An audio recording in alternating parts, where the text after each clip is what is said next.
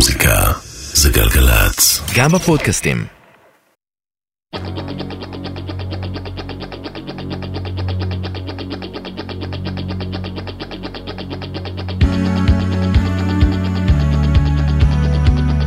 אה, חומר אוגוסט נכתב בקיץ 87, אני חושב. ברקע אני שומע את The River של בור ספרינגסטין, והוא uh, מחלץ אותי מעצמי באיזו תחושה שהוא נותן לי רישיון לכתוב דברים שאני לא כתבתי קודם. למשל, השיר Independence Day, שבו הוא מספר על השחרור שלו מאבא שלו, נותן לי איזו אפשרות לדבר על הוריי, על השואה, על הארץ, בצורה שלא כתבתי קודם. ואני יושב כל יום בקפה אקסודוס ויורה את הטקסטים, טה-טה-טה-טה, כמו מכונת עירייה זה יוצא ממני. כאילו בחזות של משורר רוקנרול כזה. ואני לא מאמין שזה קורה לי, כשאני כותב את חצר גדולה, אני אומר לעצמי, שואו, זה כל הזמן קורה לי ניסים כאלה. תדע לך, שאתה כותב טקסטים ואתה מבסוט מהם, או מוזיקה, זה נס. זה לא מובן מאליו בכלל. כי זה בא יש מאין, משום דבר, מאף מקום. חום יולי-אוגוסט היה כמו גייזר כזה שיוצא ממני בנורבגיה, אני יודע איפה, אתה יודע, זה כזה זרם מים. זה התיאור הכללי של האלבום הקיצי ההוא.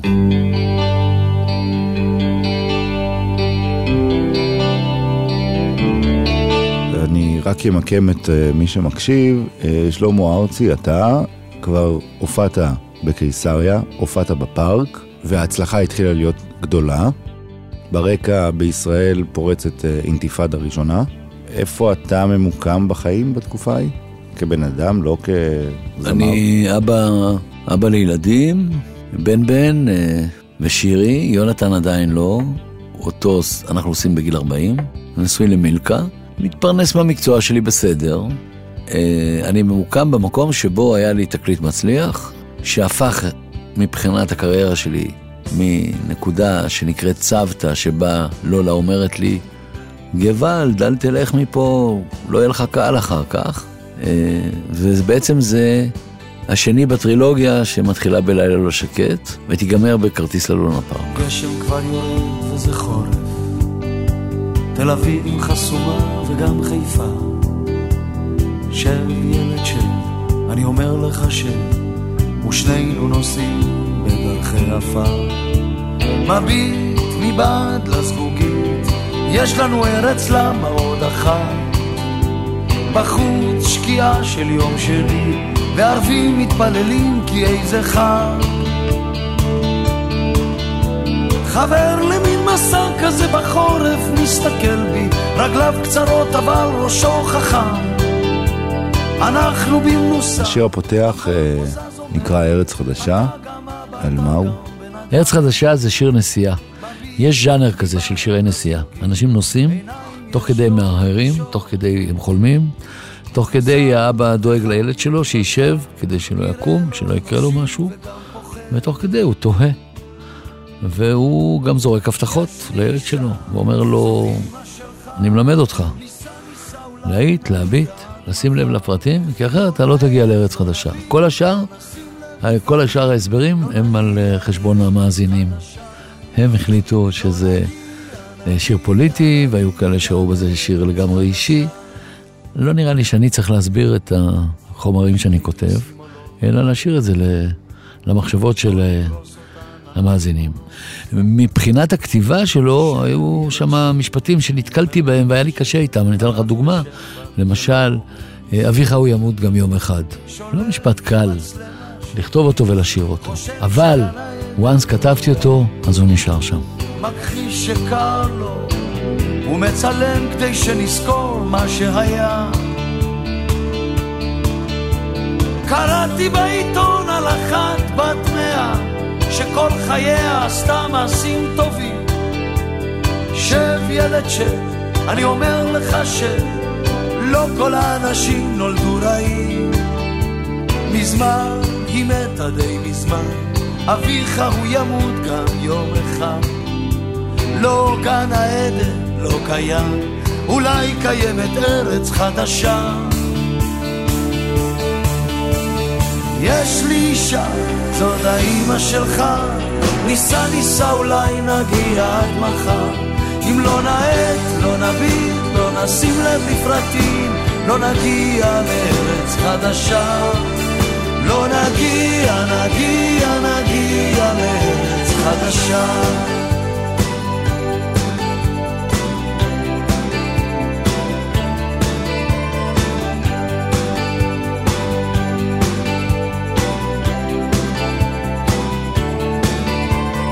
גשם כבר יורד וזה חורף. בתקליט הזה, ברור ששומעים את זה ישר על השיר הראשון, אין סינקלביר, אין פעלולי אה, אה, טכנאות באולפן, יש כבר רוקנרול. התקליט הזה הוקלט בלייב. כלומר, עמדתי, שרתי והם ניגנו. ובגלל שלא היה מחשב עוד, אז אתה לא יכול לתקן כמו שתתקן היום. היום אתה עשית טעות, אוקיי. לא, אז אה, ערוצים ובלאגן, וזוכר אה, אה, שמיישרים אחרי זה את התופים, כי אתה יודע, לא מנגנים fix בקצב, ורוב המפיקים תמיד אהבו שהשיר יהיה fix בקצב, כלומר שהוא יתחיל ויסיים באותה מהירות. אני חושב אחרת, שזה כמו במרוץ פורמולה. מכונית מניעה, אתה יכול לצאת ב-100 קילומטר לשעה, להעיף ל-250 ולחזור חזרה ב-100. אז אנחנו מנגנים בלייב, באולפני אה, טריטון, אותה, איפה שעשינו את לילה שקט, עם אותה קונסולה שעליה עשו את Double Fantasy של ג'ון לנון, אלא שאנחנו באים לחזרות במחסן של הבית שלי. שלושה חודשים בערך של חזרות בחום מטורף. עמוס עדני, דני רובס, שבאמצע הוא עוזב כי הקריירה שלו ממריאה, אדי רנרט, מאיר, בודגוב לפי דעתי. בודגוב, ובסיסט היה מיכה מיכאלי. והחום נוראי במחסן, ממש חום יולי-אוגוסט, ומדי פעם מישהו עולה למקלחת כדי uh, לרענן את עצמו וחוזר לנגן. ועמוס עדני עושה עצבועים על גיטרה שאני בחיים לא ראיתי. הוא לוקח את, ה, את הזרת ומעביר את האגודל, לא, האגודל הוא מתחת לגריף, אבל... והם מביאים פוזיציות בגיטרות מהממות, שעה ש Joshua Tree של U2. U2 כבר באוויר, ואני חושב שאנחנו יודעים שכל האלבום מתבסס על פום, פום, פום. bass drum, בס, וגיטרות שעושות double time, צ'קה טקה טקה טקה טקה טקה, מבין? כן, כן. זאת אומרת, אם בתרקוד זה נילסון שמילסון, כמו שאמרת, עכשיו אנחנו ב-U2. עכשיו אנחנו ב-U2. זה משנה לך כבר גם כזמר, הרי אתה שר פה שונה. אה, לא ידעתי שאני שר שונה. אני מתבגר, ואני חושב שאז אמרו שלואי הצריד אותי ואת גידי גוב. לא, לואי לא הצריד אותנו. לואי לימד אותנו לשיר מהרגליים, מהירכיים, מהשרעפת, מהחזה, ואז מהגרון. הוא לא הצריד אותנו, הוא חפר אותנו כמו מנהרה.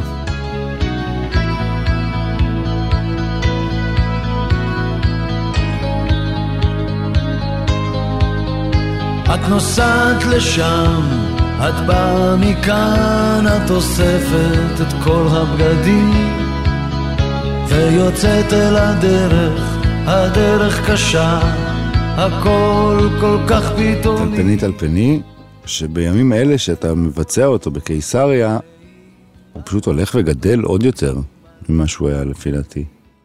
כן, שיר אהבה לבת שלך, שהוא שיר אהבה תמיד שכל כל הורה יכול להרגיש אותו, על אה, ילדה שעוזבת את הבית, או שהוא דואג לה.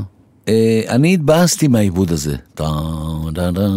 באמת? למה? אה, חשבתי שאולי זה הירואי מדי. אני הייתי עוד בחשיבה שאם אתה כותב משהו נוגה, אז הוא צריך להיות ממש נורא נוגה.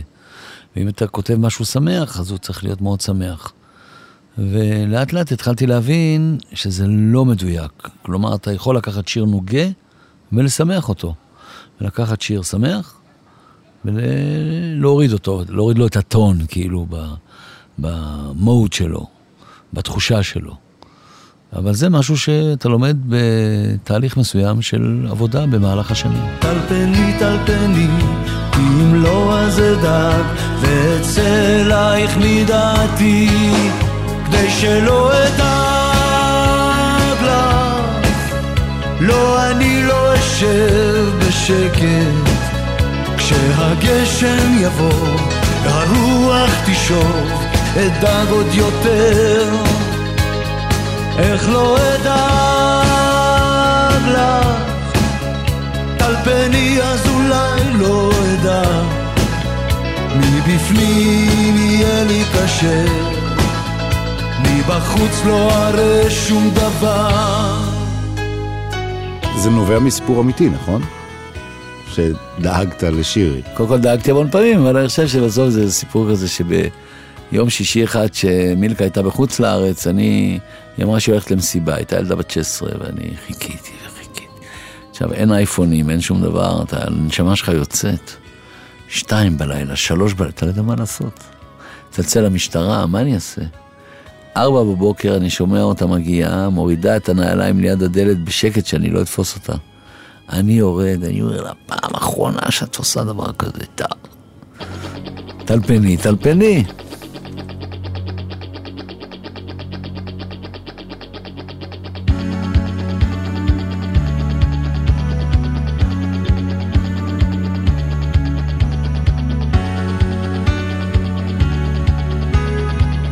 חום יולי אוגוסט היה מין שיר סיכום של החיילות.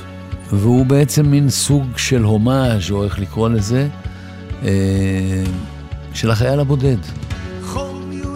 זה שמחכה ביום שישי לחזור הביתה לחברה שלו, וכשהוא מגיע איתה, מגיע אליה הביתה וסוגר את הדלת ואומר לה, אה, נהיה באינטימיות, אה, נכנס כמובן אבא שלה,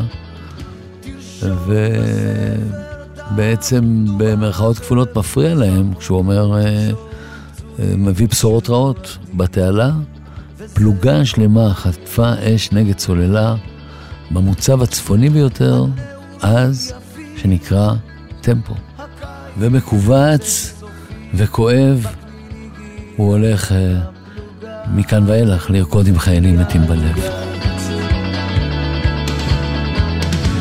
שרף צריפי, ברח לבית גוברין המשטרה בעקבותיו רק פה נרגע קצת.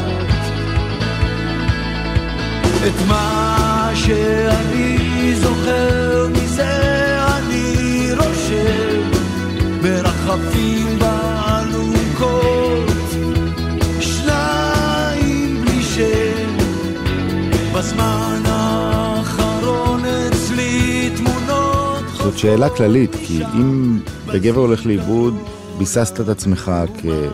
ככותב, כזמר, כיוצר, אחרי זה הגיע דרכים וכבר נפתחה היריעה הרחבה, אה, תרקוד, בחנת את הזוגיות, כאילו ככה אני מסדר את זה לעצמי בראש, בלילה לא שקט. בעצם חזרת לחברים אה, שהלכו במלחמות. איפה אתה, איפה אתה בתקליט הזה? אני חושב שאני בשיא הבגרות הכתיבתית שלי, או בשיא הבשלות. אה, אני מצליח להניע שירים בכתיבה שלי בין אה, טיפה פואטרי ובין פזמונאות. זה מעשה שתמיד העסיק אותי מאוד, והרי אתה יודע שאני, צחקו עליי ומה לא אמרו וזה וזה. לא בטוח שבכל מיני אוגוסט יש איפה לתפוס את הטקסטים, כאילו. מטאפורות נמצאות במקום, זה כבר לא חתולים מחשבים את קיצם לאחור. זה אני ראיתי אז את העולם כמו חצר גדולה, זה סבבה. כמו חצר גדולה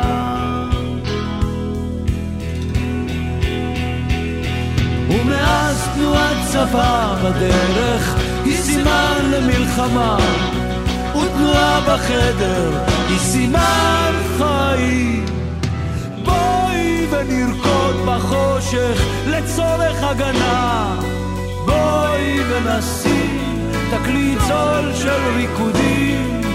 בואי ונשים תקליט זול של ריקודים.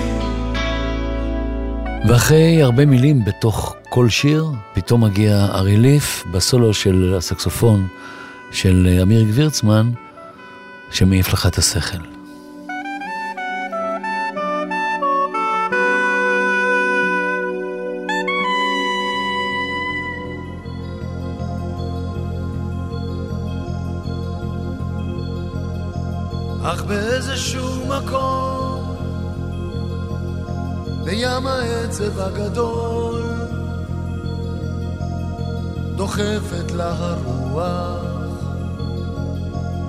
רפסודה רטובה, ועל ענן רוכב לו, מרחף לו רון. רון אדלר היה בחור צעיר שהיה בו הלך רוח של אה, צעירים שלא מוצאים את עצמם בעולם. והוא נורא נגע לליבי. והוא כתב באיזשהו מקום בים העצב הגדול, שזה רפסודה, נכון? והיא נקראת אהבה. נכון. לא יודע, זה נורא יפה היה בעיניי. ואז בעצם התלבשת על הטקסט שלו, ו... וכתבתי לזכרו, את, אה, ציטטתי אותו. כתב רון, אני אומר את זה שם.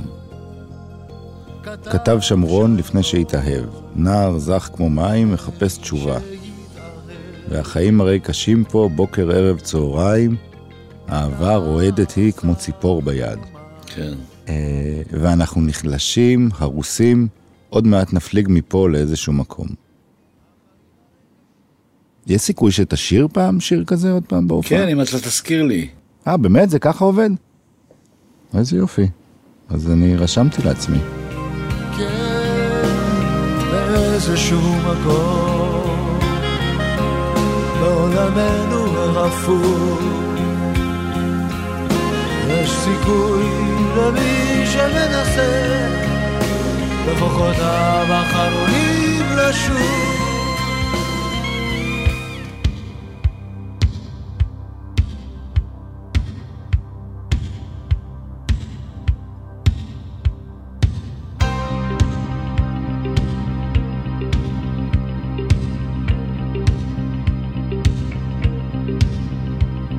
ושבוע אחרי שבוע הם ניגנו על פילוח פעם אחת בעיר זרה ופעם בכפר עלו על הבמה, שטפו כמו ים, נשבו כמו רוח ובאותה שנה. אני לא שר את זה ככה היום. ושנה אחרי שנה הבאתי לך תקליט. וואי, זה שיר שכתבתי את המילים שלו על זה כמה ימים. ושיניתי ושיניתי ושיניתי ושיניתי, ואז uh, מילקה באה ואמרה לי, מה אתה משנה כל הזמן? זה נורא יפה. זה מעורבב עם להקה שמנגנת בהופעות, ועם אני שנזכר בערך, אני בן 17 בערך, רוקד, יוצא למסיבות, כן? אני מנסה להיות שיר אפי כזה, ש... אני חושב שלא לא הייתי שלם עם השיר, כי הוא רצה לתפוס הכל ביחד, אתה יודע. את זה ואת זה ואת זה ואת זה. והתגר... ובסוף הוא מתגרש ומשאיר לה את הבית, כלומר, וואי, לכתוב חיים שלמים בשיר זה לא פשוט. זה כמו סרט כזה. ושכל הזמן החיבור זה שהלב שלו לא נשבר לרסיסים. רסיסים, הם ניגנו זה הכל, למדנו את הקצב, שלושה ימים בתוך מרתף, ארוס כמו שדה קרב, למדנו לרקוד. זה השיר שנגיד, עליו אתה לא מוותר, ואם אתה מוותר עליו, אז הם לא מוותרים. כן, הקהל. כן, אני קודם כל אוהב נורא את זה שהם אוהבים אותו, ו... כי אני מאוד אוהב אותו. אז uh, לב שבור לסיסים, הוא אמנם שובר את הלב והוא קורא על ברכיו וזה, אבל אני לא יודע, זה שיר הלל לחיים, משהו כזה. אם החמור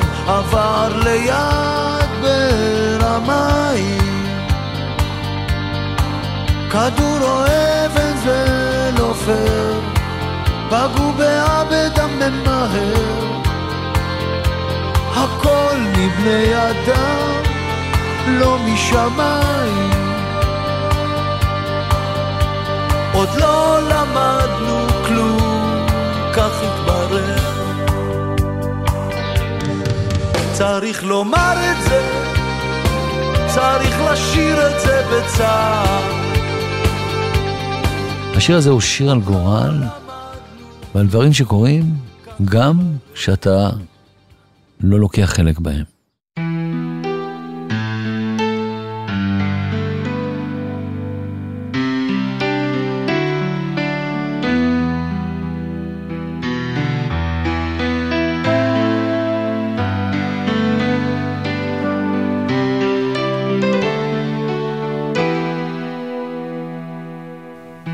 וכשמתחיל סיפור חיי,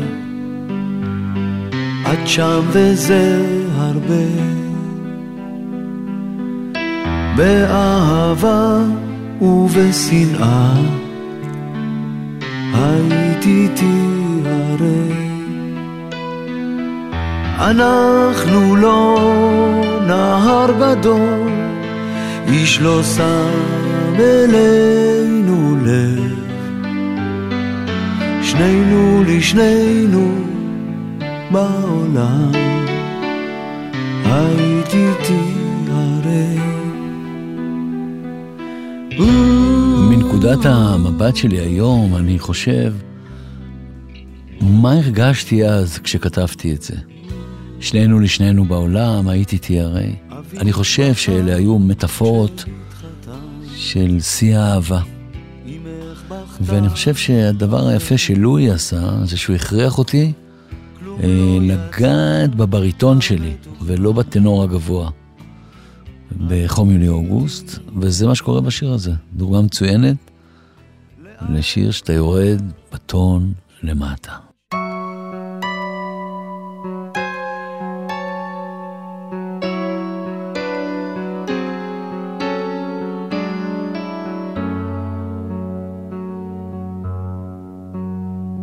כשהייתי קטן היה לי טבע מוזר לא לשמוע אותך, אך כל מה שסיפר נסגר.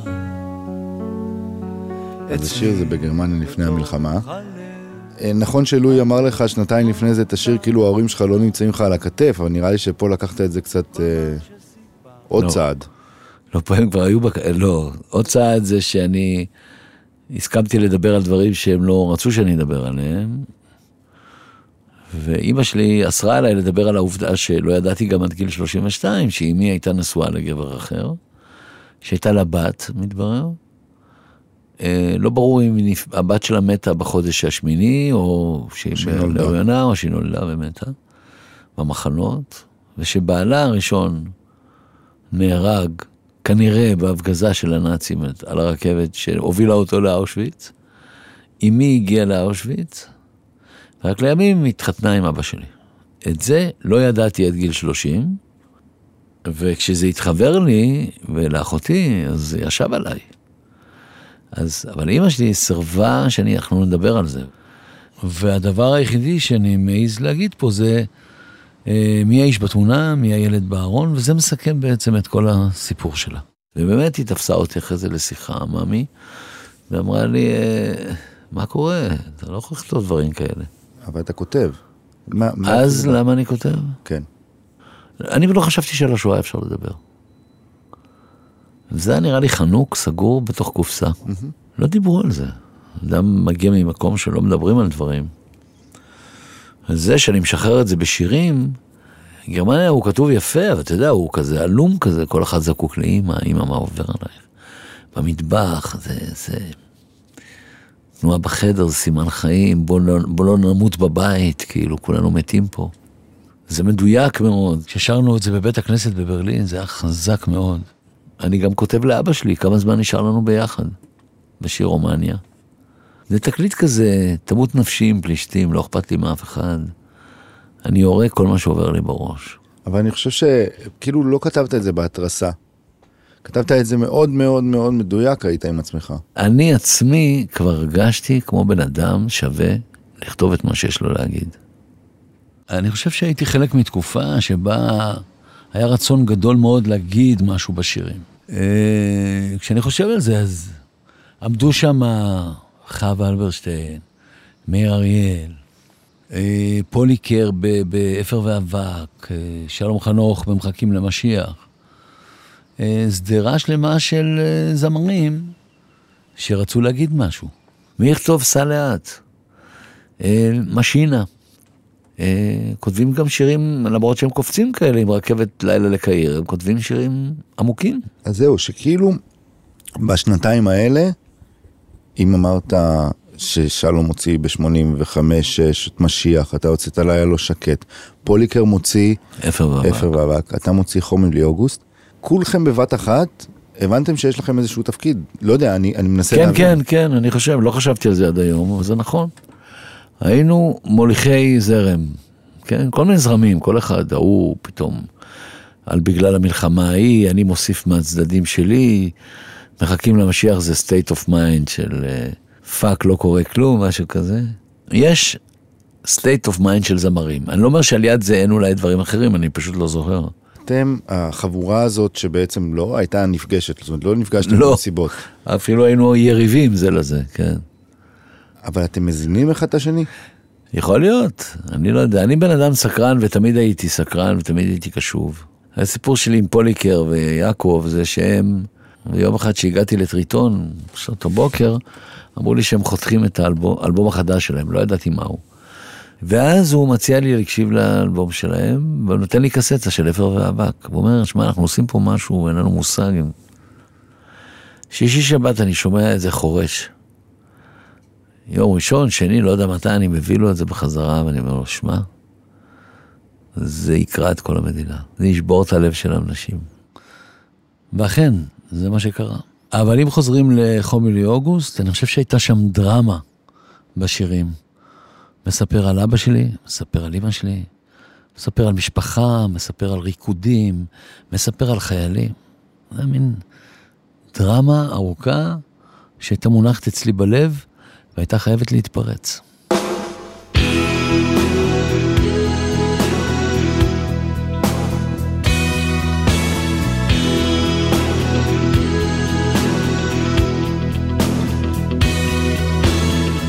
אני כבר מצטער על מה שאמרתי. זה שירה יותר בינה לבינו. מלבד העיבוד הסרקסטי הזה, המחמיר לב הזה, צ'אן. ואתה היה המון מצולם שם בגשם. דרמה, כן, דרמה, וואו, כולה, אני קורע ברך, נכון? אוקיי, תשמע, זה חום יוליוס תקליט דרמטי.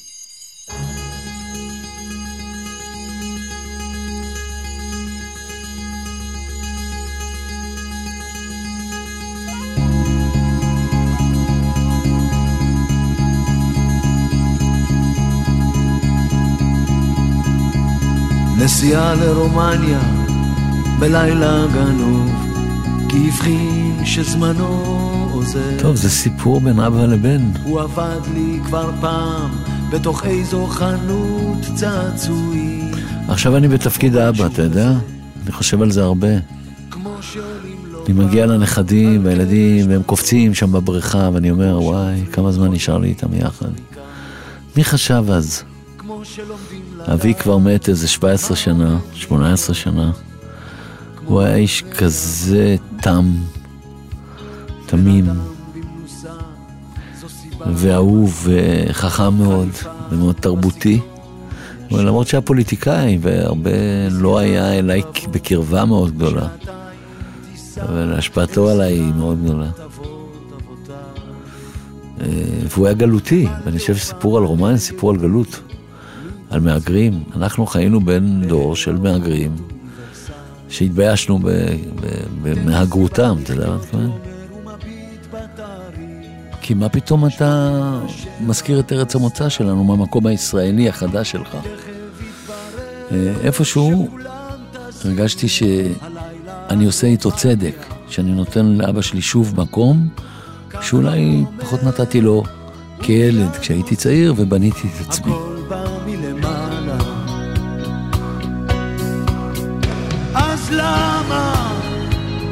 תוקף אותי פתאום אותו פחד? כן, כמה, כמה זמן נשאר לנו יחד? אני לא יכול להיזכר מאיפה זה בא לי. אני זוכר את זה שהייתי נורא נרגש בחודשים האלה שעבדתי על האלבום הזה. אני לא חשבתי אם זה עובד. אני חשבתי רק שאני רוצה לו- להוציא את זה החוצה. וזה מה שהיה שם, זה היה כמו ציירים, כמו משוגעים, הייתי כמו משוגע להוציא את זה החוצה.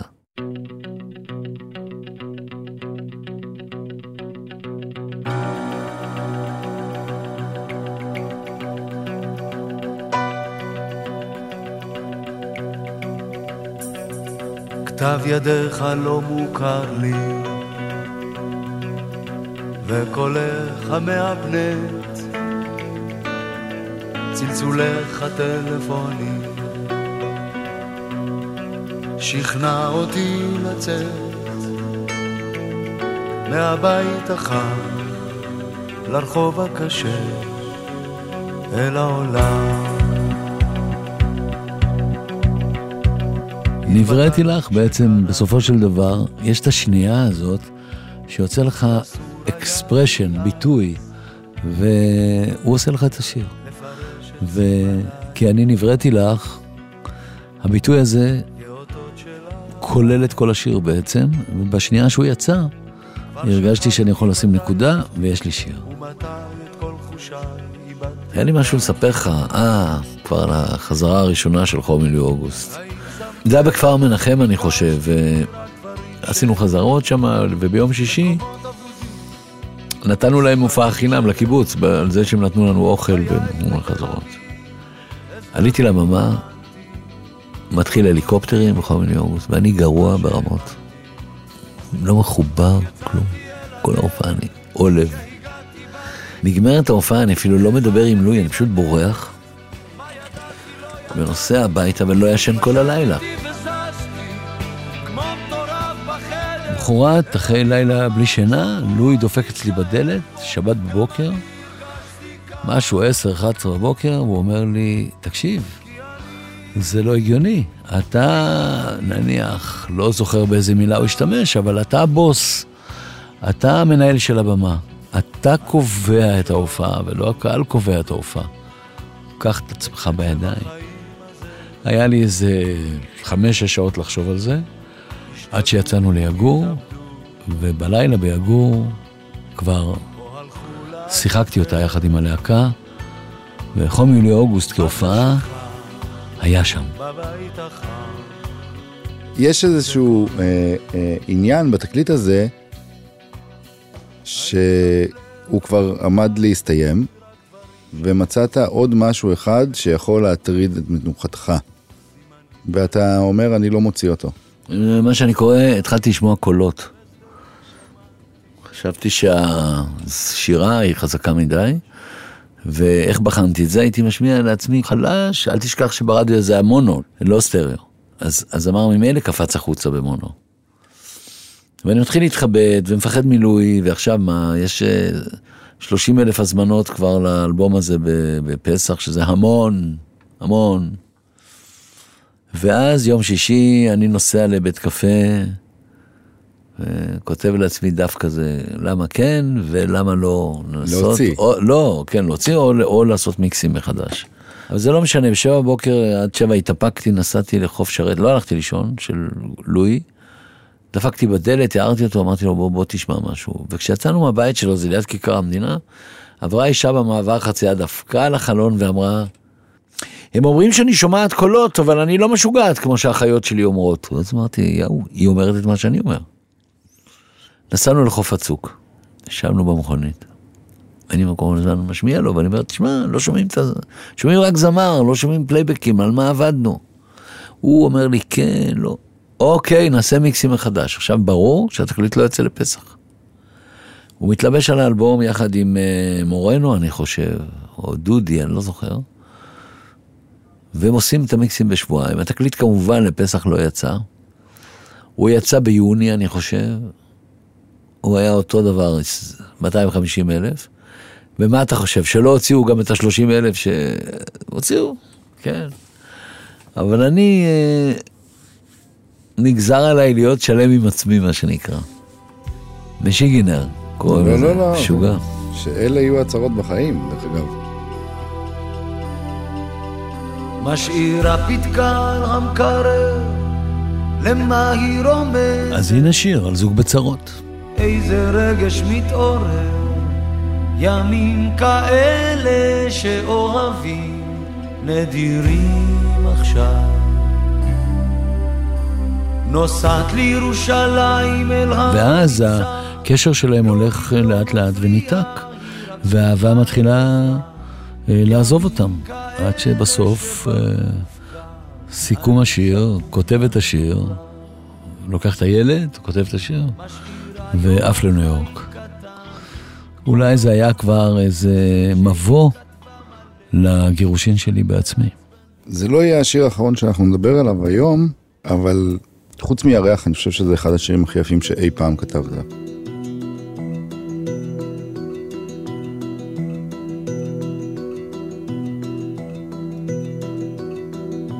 תחת שמי ים התיכון עושה ירח הפוגה ומתקפל.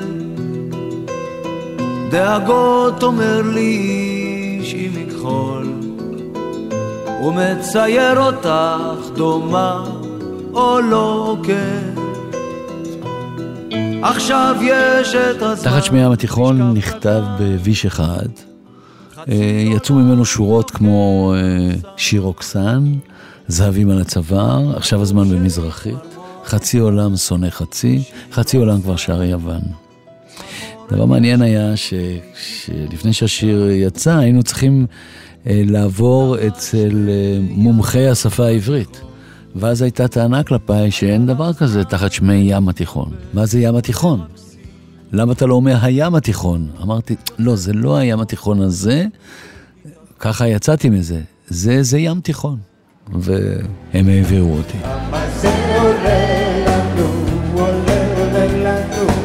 לפעמים כשאני נתקע בכתיבה ויש לי איזה נניח אה, חסם, אז אני נזכר בחומר אוגוסט. ובעבודה ש, שעברתי ועברנו ביחד שם, דבר אחד בטוח, אני עדיין אוהב תקליטים ואת החיפוש אחרי המילים שלהם.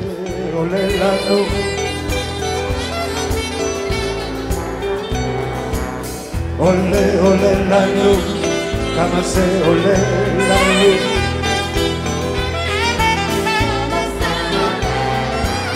עולה עולה לנו, כמה זה כמה זה עולה לנו. עולה עולה לנו, כמה זה כמה זה עולה לנו